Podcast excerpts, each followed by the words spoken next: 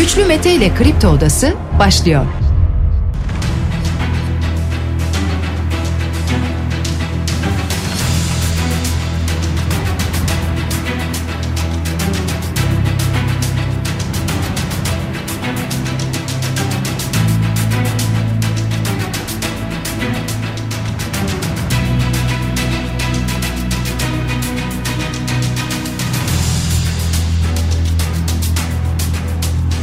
31 Ocak Salı sabahından Kafa Radyo'dan Kripto Odası'ndan tüm Türkiye'ye yurt dışında bizi dinleyen dinleyicilerimize günaydın. Hepinize sağlıklı ve güzel bir gün dileyerek her sabah olduğu gibi programımıza başlıyoruz. Bugün de Kripto Odası'nda saat 10'a dek sizlerle birlikte olacağız. Gündemdeki başlıkları değerlendireceğiz. Sizler de görüşlerinizle fikirlerinizle programa katılmak isterseniz Twitter üzerinden güçlü mete yazarak bana ulaşabilirsiniz. WhatsApp hattımızın numarası 0532 172 52 32.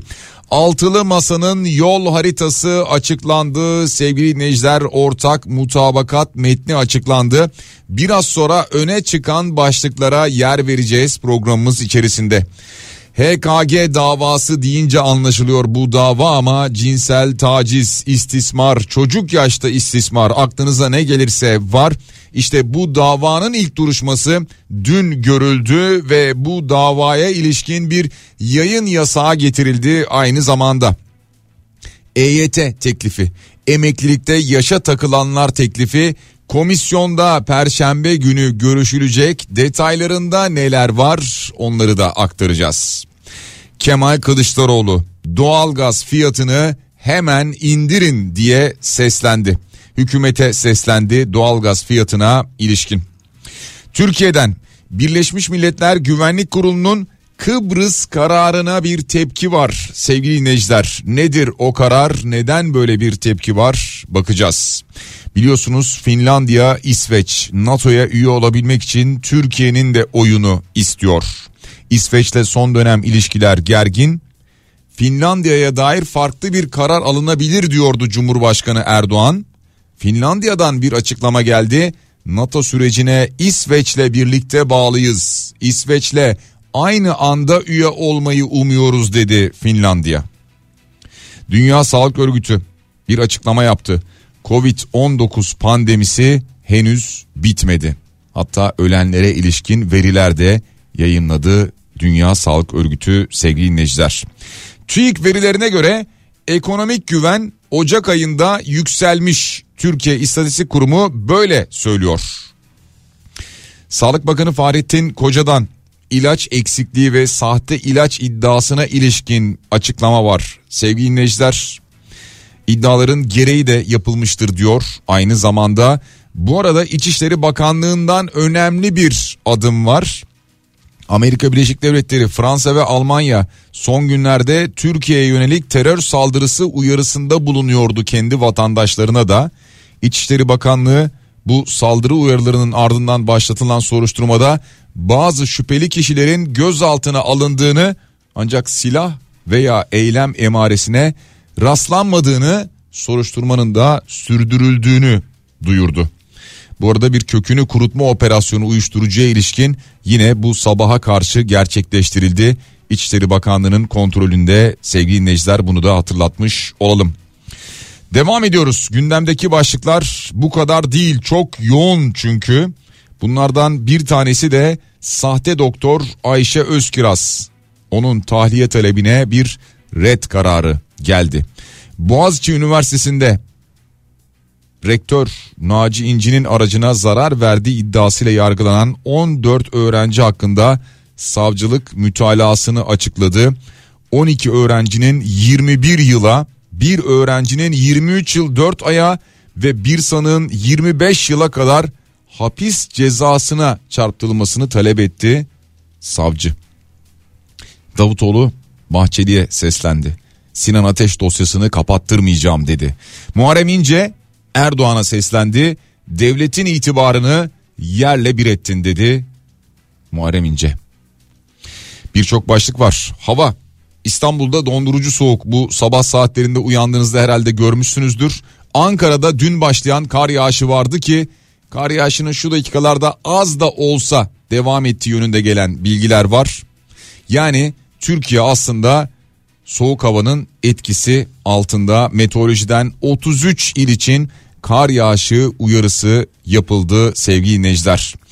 Spor Toto Süper Lig'de 22. hafta maçları başlıyor. Hatırlatalım bugün Alanya Spor Sivas Spor maçı var 17'de ve saat 20'de Beşiktaş deplasmanda Fatih Karagümrük'le karşılaşacak. Bu karşılaşma az önce de söylediğim gibi saat 20'de başlayacak. Bu hafta içi oynanacak olan 22. hafta maçları var sevgili dinleyiciler. Hemen bir de döviz tablomuza bakıyoruz. Dolar şimdi uzun süredir 18.80'de duruyor. Yine öyle 18.80 18.81 seviyelerinde işlem görüyor. Euro 20 lira 38 kuruş civarında bir ara 20,5 liraya kadar çıkmıştı biliyorsunuz. Gram altın 1157 liradan işlem görüyor. Bir miktar düşüş var. Çeyrek altında 1866 lira.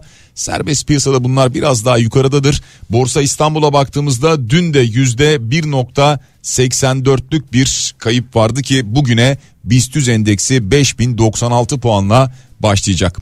Bitcoin'e dönüp baktığımızda burada da bir düşüş görüyoruz. Yüzde 4 civarında 23 bin dolarlardan bahsediyorduk hep. Şimdi 22 bin 761 dolar karşılığında işlem görüyor Bitcoin sevgili dinleyiciler.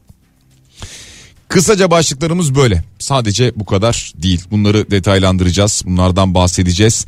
Altılı Masa'nın yol haritası dünün en önemli başlıklarından bir tanesiydi. Yani ortak politikalar mutabakat metni.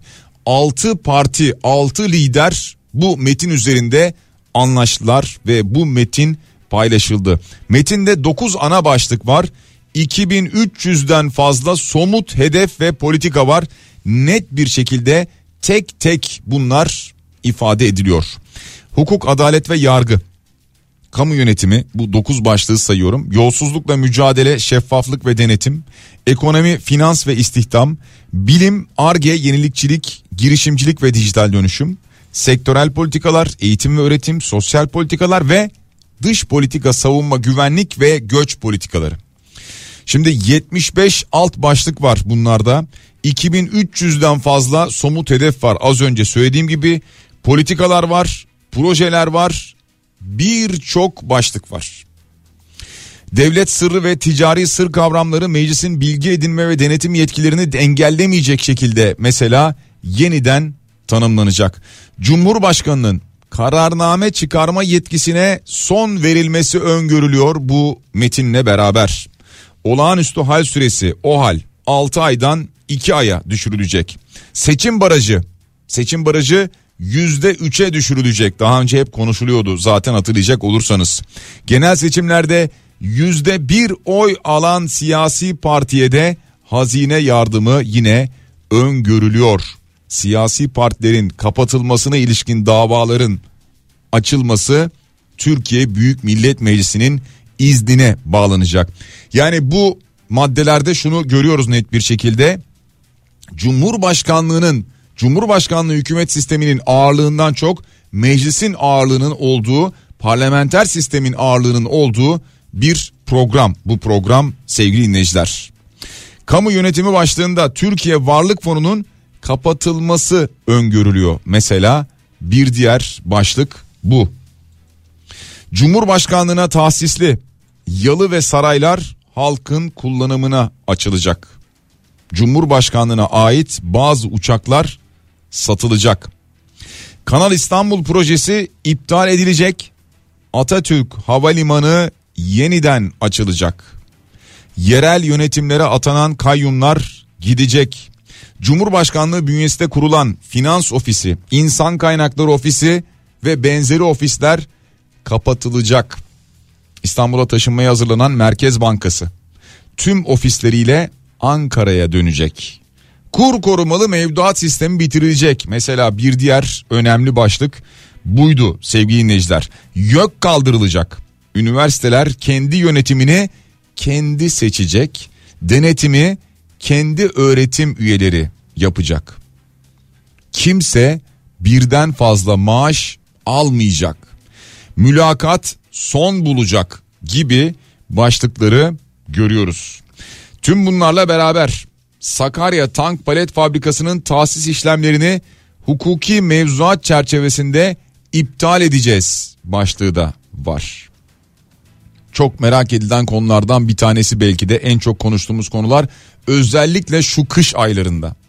Kalıcı yaz saati uygulamasına son vereceğiz diyor bu ortak mutabakat metni sevgili dinleyiciler. Geçici koruma altındaki Suriyelilerin güvenli ve iç hukukumuzla uluslararası hukuka uygun biçimde mümkün olan en kısa sürede ülkelerine geri dönmelerini sağlayacağız. Düzensiz göçün kaynağı olan ülkelerle geri kabul anlaşmaları yapacağız. Türkiye'ye bir tampon ülke muamelesi yapılmasına izin vermeyeceğiz deniyor bu ortak mutabakat metninde. Gençlere pasaportu ücretsiz verecek yurt dışına çıkışta harç almayacağız diyor yine aynı ortak mutabakat metni. Birçok başlık var dediğim gibi yani şu an e, ben ön plana çıkanları mümkün olduğunca sizlerle paylaşıyorum ama bu mutabakatname 244 sayfa şeklinde zaten şu anda birçok kişinin WhatsApp hesabından birbirine gönderiliyor. Dünden beri bu mutabakatname geliyor gidiyor herkese. Yani bu 244 sayfayı detaylı bir şekilde bulup sizler de okuyabilirsiniz. İnternette de zaten var. Buradan da ulaşabilirsiniz.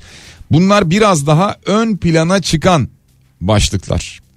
Mesela kanunlar üzerinde tanınan veto yetkisini kaldırarak Cumhurbaşkanına sadece geri gönderme yetkisi tanıyacağız. Cumhurbaşkanının kararname çıkarma yetkisine son vereceğiz. Biraz önce söylemiştim bunu. Cumhurbaşkanının kararname yetkisine son verilecek. Etkin ve katılımcı bir yasama, istikrarlı, şeffaf ve hesap verilebilir bir yürütme, bağımsız ve tarafsız bir yargıyla kuvvetler ayrılığının tesis edildiği güçlü, özgürlükçü, demokratik, adil bir sistem için güçlendirilmiş parlamenter sisteme geçeceğiz diyor çok net bir şekilde altılı masa. Altı lider dün bir araya geldiler Ankara'da ve hepsi birlikte sahneye de çıkıp yan yana poz da verdiler. Yani birlikteyiz mesajını bu şekilde bir kez daha kamuoyu önünde vermiş oldular ve ardından da bu mutabakat metnini açıkladılar. Şimdi bunun üzerine birçok konu konuşulacaktır. Belki bazı başlıklar tartışmaya açılacaktır. Ama ama hep merak edilen ve istenen bir şey vardır ya. İşte göreve geldiğinizde ne yapacaksınız? E muhalefet sen göreve geleceksin de ne yapacaksın? Neleri eksik buluyorsun? Eksik bulduğun şeyler karşısında sen ne yapacaksın? Ne gibi planın var? Nasıl bir projen var? Muhalefet sen de açıkla denilirdi ya. İşte muhalefet 6 siyasi parti bir araya gelerek hem de birlikte hepsi imzalayarak ortak bir mutabakat metni yayınladılar. Şimdi dolayısıyla burada içerik istiyorsanız bu içeriğe ulaşabilirsiniz. Az önce söylediğim gibi neler yapılacak, neler kaldırılacak, neler değiştirilecek bunlara dair tüm içeriği bulabilirsiniz bu mutabakat metninde. Ha eksik gelebilir, yanlış gelebilir. Buna siz vatandaş olarak kendiniz karar vereceksiniz. HDP'den gelen bir yorum vardı. Vaatlerin olumsuz olmadığını söylüyor mesela HDP Grup Başkan Vekili Meral Danış Beştaş ama birçok açıdan eksik olduğunu dile getirmiş. Yani genel itibariyle vaatler iyi diyor, olumsuz değil diyor. Ancak eksikleri var diyor. İşte bunlar üzerine mesela konuşulabilir. Diyor ki bir parti neden kapatılsın? Varsa sözcüsü kişisel olarak suç işleyeni zaten gerekli yargılama yapılır. Parti kapatmak idamdır. İdam cezası gibidir. Biz hukukta böyle öğrendik diyor mesela. Biz buna karşıyız diyor. Yani işte parti kapatma meclis onayıyla olabilsin gibi bir başlık var ya burada. Ee, buna karşı çıktıklarını söylüyor ki HDP şu an bir parti kapatmayla kendi partisinin kapatılmasıyla karşı karşıya. Çünkü Anayasa Mahkemesi'nde bu süreç bir yandan devam ediyor. Ee, tabii birçok açıklama geldi bunlarla beraber siyasilerden. Ee, en çok bu gördüğümüz bizim ağırlıklı olarak burada toplantıya katılanlar içerisinde en büyük alkış e, saraydan çıkılacak Çankaya Köşkü'ne geçilecek vaadine oldu ki siyasiler de bunu söylediler ağırlıklı olarak bu çok beğenildi denildi. Saraydan çıkılıp Çankaya Köşkü'ne gidilmesi yani Cumhurbaşkanlığının tekrar buraya taşınması Herkesin genel itibariyle kendi dersine çok iyi çalıştığı, siyasilerden tek tek gelen açıklamalar bunlar da ben derleyerek söylüyorum size.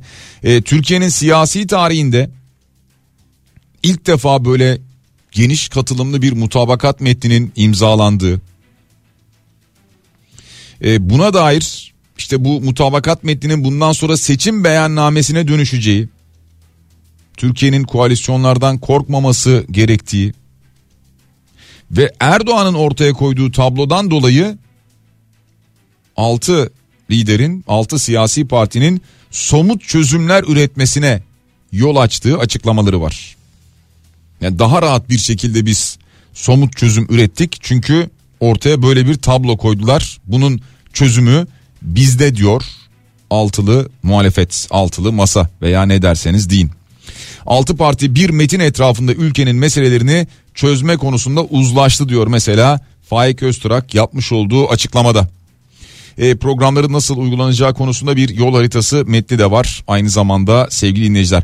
Muhtemelen bunun üzerine şimdi ön plana çıkan başlıklar konuşuluyor. Satır aralarında diğer kalan başlıklar da gündeme gelecek. Bunlar da gündem içerisinde yer alacak. Ama işte Cumhurbaşkanlığı ofislerinin lağvedilecek olması, e, Cumhurbaşkanlığının e, şu anki işte bulunmuş olduğu sarayın kapatılacak veya kapatılacak derken Cumhurbaşkanlığı görevinin bundan sonra Çankaya'da icra edilecek olması gibi başlıklar bir hayli ön plana çıkmış gibi görünüyor. Dün Kemal Kılıçdaroğlu iktidara seslendi evlerde kullanılan doğalgazın birim fiyatını hemen indirin dedi. Doğalgaz fiyatı yükselince hemen zam peşindesiniz düşünce oyalamayın dedi ve evlerde kullanılan doğalgazın birim fiyatının indirilmesi çağrısını yaptı. Şubat kapıda ülkemiz ağır kış koşullarına giriyor dedi. İkaz ettim sanayide yetersiz bir indirim yapıp hanelerin doğalgaz fiyatlarını değiştirmediniz diye konuştu. Ee, bu konuştuğumuz işte sanayide indirim konusu hatta geçen gün biz yayındayken sorarken birden o anda hemen e, bir açıklama gelmişti bir indirimden bahsetmiştik ama bu ne zaman yansıyacak bunu bilmiyoruz. Enerji ve Tabi Kaynaklar Bakanı Fatih Dönmez serbest piyasadan elektrik alan sanayi kuruluşlarımızın maliyetlerinde %15'e kadar düşüş olacak dedi. Doğalgaz ve elektrik fiyatlarına Mart ayında yeni bir indirim geleceği mesajını verdi. Şimdi e, yani şu an bir indirim bekliyorsunuz değil mi? Yani Mart ayında mı bekliyorsunuz indirimi vatandaş olarak da?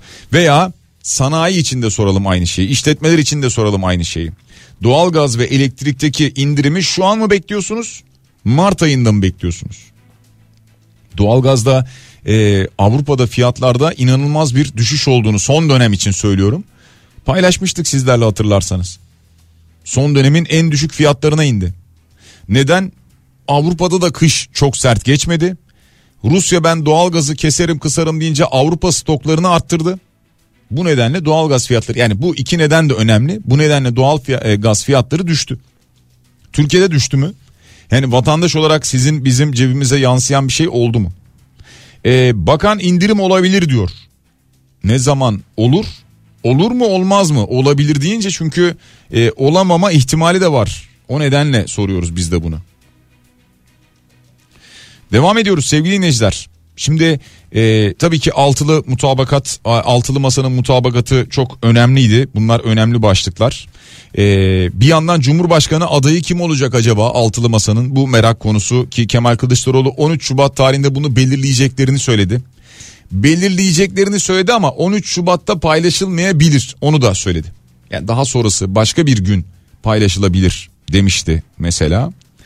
Ee, İyi Parti'den gelen bir açıklama oldu Kürşat Zorlu'dan. Ee, sözcü biliyorsunuz partide Kürşat Zorlu. Nihai adaylık tartışmasının isimler üzerinden masanın üzerinde olduğu bir aşamada yetkili kurullarımızı toplayacağız dedi. Yani isimler üzerinden bir konuşma anlaşılan o ki henüz daha olmamış onu anlıyoruz.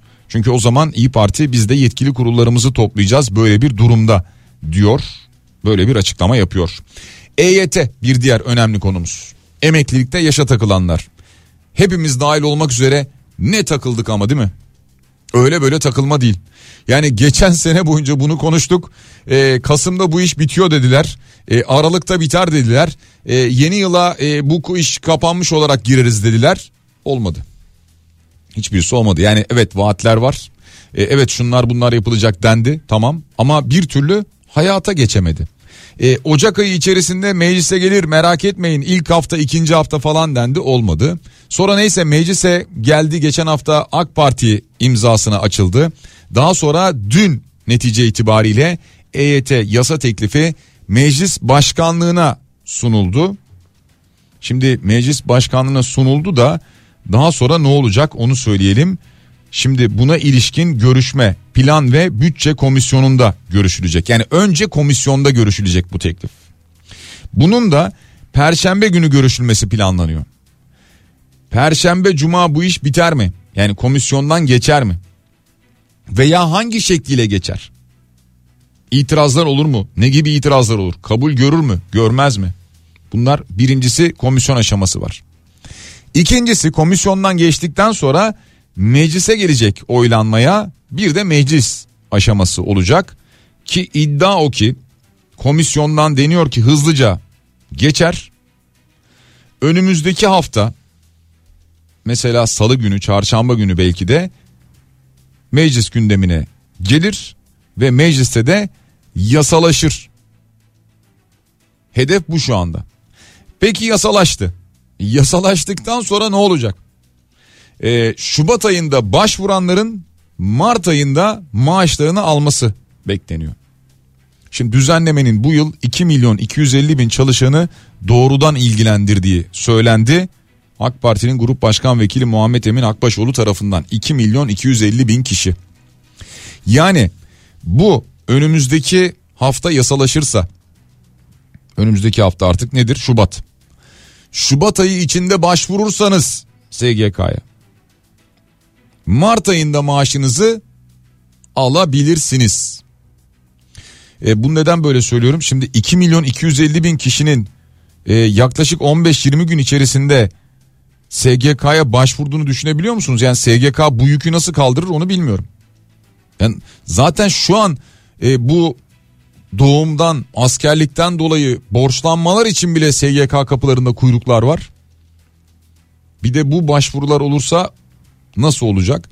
Aslında bunun tabii ki yani gidip de artık sene olmuş 2023 e, kurumun kapısına gidip orada sıralara girip saatlerce bekleyip yapılmaması lazım.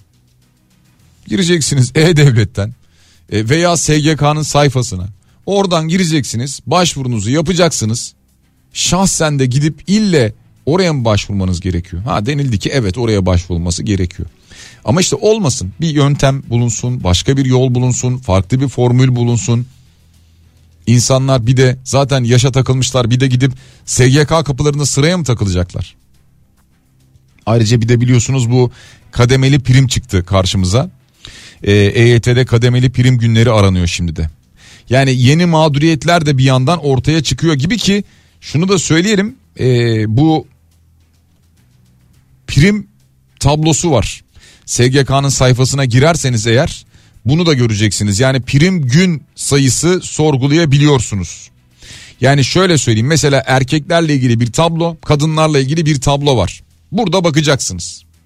Kendi işe başlangıç tarihinizi bulacaksınız. Diyelim ki işe 96 yılında başladınız. Bakayım hemen tablodan.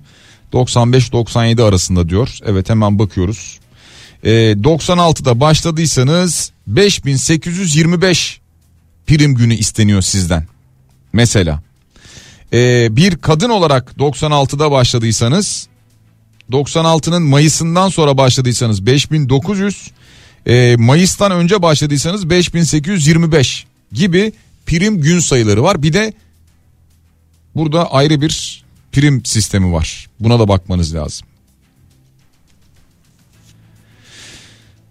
Sizlerden gelen mesajlara bakalım sonra bir reklam arasına gidelim. Güçlü Bey kafalar karışık 5000 gün meselesini doğru açıklayamıyorlar ben anlayamadım en azından diyor. Ee, bir kez daha ben hatırlatayım yani şu an için SGK'nın sayfasında bir tablo var. SGK tarafından yayınlanan bir tablo var. Buraya girdiğinizde e, sigortalılık sürenizi prim gün sayısını buradan sorgulayabiliyorsunuz görebiliyorsunuz. E, böyle bir hesaplama ekranı var sevgili dinleyiciler. Zam yapılınca anında yansıyorsa indirim de anında yansımalı. Ama yansıtmazlar bunu da biliyoruz diyor. İyi yayınlar demiş. Serap Hanım göndermiş bu mesajı teşekkürler. EYT'liydik EPT'li olduk diyor dinleyicimiz. Ee, Ha prime takılanlar emeklilikte prime takılanlar tamam şimdi o kadar çok e, mesaj aynı anda geliyor ki onların hepsine bakarken karıştırabiliyoruz. Emeklilik başvuruları e-devlet üzerinden yapılıyor ama maalesef ülkemiz dijital ortama anca yeni nesil ayak uyduruyor.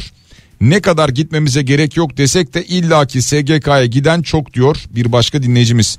Ama bu EYT'de başvurunun şahsen yapılması gerekmiyor mu? Muhasebeci bir dinleyicimiz göndermiş bunu ama e, şu ana kadarki tüm açıklamalar öyle bu başvurular şahsen yapılacak diye.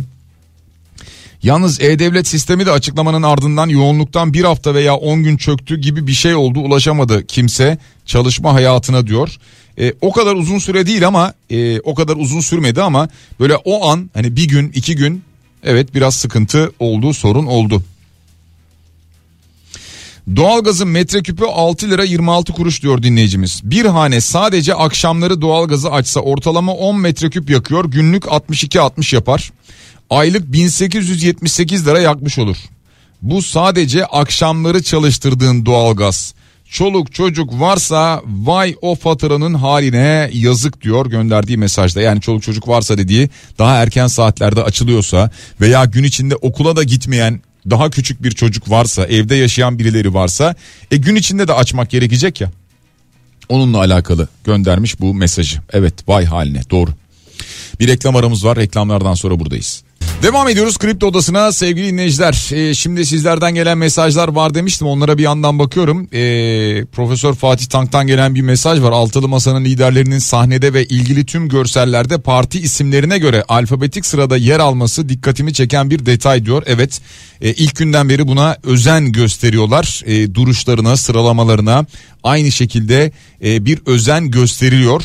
E, bu zaten ilk günden beri uyguladıkları bir yöntemdi. Devam ediyoruz. Ee, bir başka dinleyicimiz diyor ki Ekrem İmamoğlu'nun duruşmasında destek olmak isteyenleri değil, adliyenin yanında Kartal'da bile toplanmasına izin vermeyen kaymakamlık, 6 yaşındaki çocuğa cinsel istismarla yargılananlara destek vermek ve gövde gösterisi yapmasına izin verdi diyor gönderdiği mesajda. Yani HKG davası diye bilinen kamuoyundaki 6 yaşındaki çocuğun evlendirilmesi, cinsel istismarı, tecavüz, taciz aklınıza ne geliyorsa her şeyin her türlü iğrençliğin olduğu bir olay ve bunun davası. Şimdi bu davanın ilk duruşması dün gerçekleşti. 6 yaşındayken tarikat lideri babası Ziya Yusuf pardon Yusuf Ziya Gümüşel tarafından müridi Kadir İstekli ile evlendirilmesine ilişkin dava dün görüldü. Her ikisi de tutukluydu. Tutukluluklarının devamına karar verildi ve aynı zamanda duruşmaların genel ahlak gerekçesiyle kapalı görülmesine karar verdi mahkeme. Yani kapalı görülecek duruşma ve bir basın yayın yasağı da getirildi aynı zamanda. Bu davaya ilişkin bir yayın yasağı kararı getirildi sevgili dinleyiciler. Şimdi içerikle ilgili bir yayın yasağı söz konusu evet ama davadaki gelişmelerden tabii ki bahsedeceğiz. Yani bu dava şimdi 27 Şubat tarihine ertelendi. Öncelikle bunu söyleyelim. Tutukluluklara devam kararı verildi ama dinleyicimizin de az önce ifade ettiği gibi bir yandan da bakıyorsunuz bu tipleri savunan başka tipler çıktı ve onlar rahatlıkla sloganlarını attılar, yürüyüşlerini yaptılar ve pankartlarını taşıdılar. Bunlara izin verildi.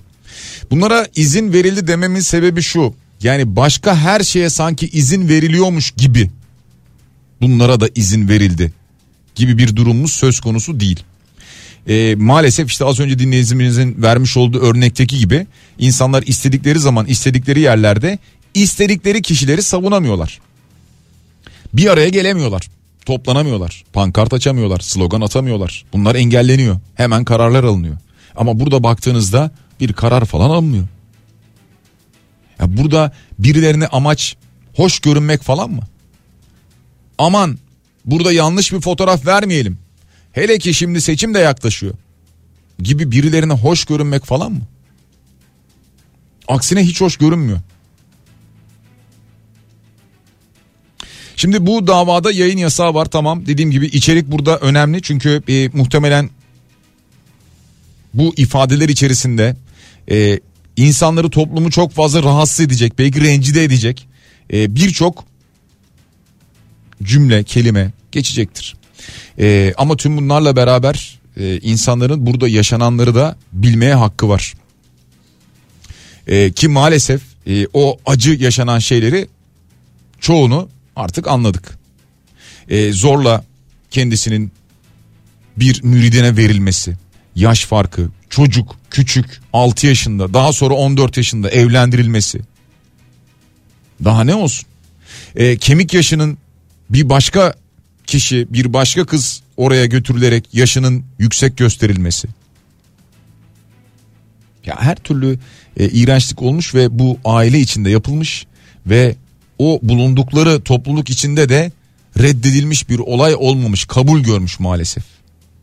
Ama bu sapıklar her yerde var maalesef. Biliyoruz, görüyoruz. Bunların içinde çıkıyor çok. Var. Yani bastırılmış neleri varsa burada ortaya çıkıyor yani. Hepsi gizli kalsın aman içeride kalsın. E dışarı çıktı mı bir anda işte bu hale geliyorlar. Ondan sonra savunmaya çalışıyorlar birbirlerini. Sulandırmaya çalışıyorlar davaları.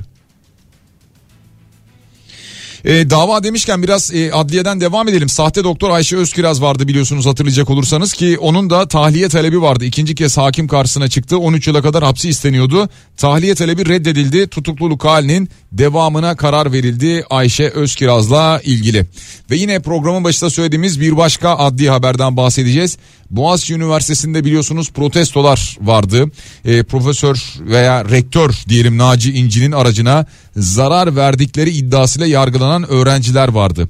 O 14 öğrenciye ilişkin mütalayı açıkladı savcı. Savcılık 12 öğrencinin 21 yıla kadar hapsine, bir öğrencinin 23 yıl 4 aya kadar hapsine bir talepte bulundu. Yani böyle bir hapis cezasına çarptırılmasını talep etti öğrencilerle ilgili sevgili dinleyiciler. Bir yandan şunu da söyleyelim. Ee, Boğaziçi Üniversitesi'nde e, rektör protestoları, atama protestoları halen devam ediyor. Yani biz belki şu anda biz derken biz işte basında yakından takip ediyoruz bir yandan ama siz veya biz neyse unuttuk belki ama orada hocalar halen daha gidiyorlar sırtlarını dönerek bahçede protestolarını devam ettiriyorlar. Yaz demeden, kış demeden, yağmur demeden, kar demeden, çamur demeden protestolar devam ediyor. Ee, biliyorsunuz işte altılı masanın mutabakat metninde de ne vardı? YÖK'ün kaldırılacağı, üniversitelerin kendi yönetimlerini kendilerinin seçeceği ve yine kendileri tarafından denetleneceği maddesi yer alıyordu. Devam ediyoruz. Ee, yine bir dinleyicimiz hatırlatmış bu Umman e, petrol daha doğrusu doğal gazı ile ilgili bir e, hatırlatması olmuş. O da şu e, Bakan Fatih Dönmez'in açıklamaları vardı dün. Biraz önce işte fiyata indirim olur mu elektriğe doğalgaza falan diye konuşurken onu atlamış olmayalım. Umman'la 10 yıllık gaz anlaşması yapmışız. Ee, Tabii şimdi merak edebilirsiniz. İşte biz Karadeniz'de orada burada e, bir sürü yerde böyle bir doğalgaz yatağı, keşfi, rezervi falan buluyoruz. E, bunları kullanacağız. E, artık e, sadece kullanmakla kalmayacağız. Dünyaya da satacağız durumuna gelmişken neden mesela Umman'la yeni bir gaz alım anlaşması yaptık diye düşünüyor olabilirsiniz. Umman'dan yıllık 1.4 milyar metreküplük gaz tedarik edecekmişiz. Ve anlaşma 10 yıl geçerli olacakmış uygun şartlar oluşursa anlaşmayı uzatma imkanımız da söz konusu dedi. Bakan böyle bir açıklama yaptı. Ben de Umman'la anlaşma yapılınca tersini anladım. Yani Türkiye Umman'a gaz verecek falan zannettim. 10 yıllık anlaşma. Yani bunu e, bu gelişmeyi çünkü yeni bir gelişmeyi sizlerle paylaşmak istiyorum deyince bakan dedim herhalde işte çünkü diyor ki işte BOTAŞ Genel Müdürümüz heyetimiz diyor Umman'da falan. Öyle deyince dedim herhalde biz e, Karadeniz'de bulduğumuz gazı hem kendimiz kullanacağız hem işte Umman'a satacağız falan diye düşündük ama böyle değilmiş. Umman'dan gaz alacakmışız 10 yıl boyunca hatta işte uzatma imkanı olursa uzatabilecekmişiz bunu. Yani oralara da gittik yani doğalgaz bulabilmek için şimdi bunu anlıyoruz. Devam ediyoruz sevgili dinleyiciler. Ee, çok fazla başlık var demiştim. Ee, şimdi malum biliyorsunuz bu Finlandiya ve İsveç e, NATO'ya e, üye olabilmek için e, Türkiye'nin de onayına ihtiyaç duyuyorlar. E, ama Türkiye diyor ki her ikisine de söylemişti en başta Türkiye. Senin terörle arana mesafe koyman lazım. Bunu yapmıyorsun. E, sözde değil bunu sahada da görmek istiyoruz diyordu Türkiye.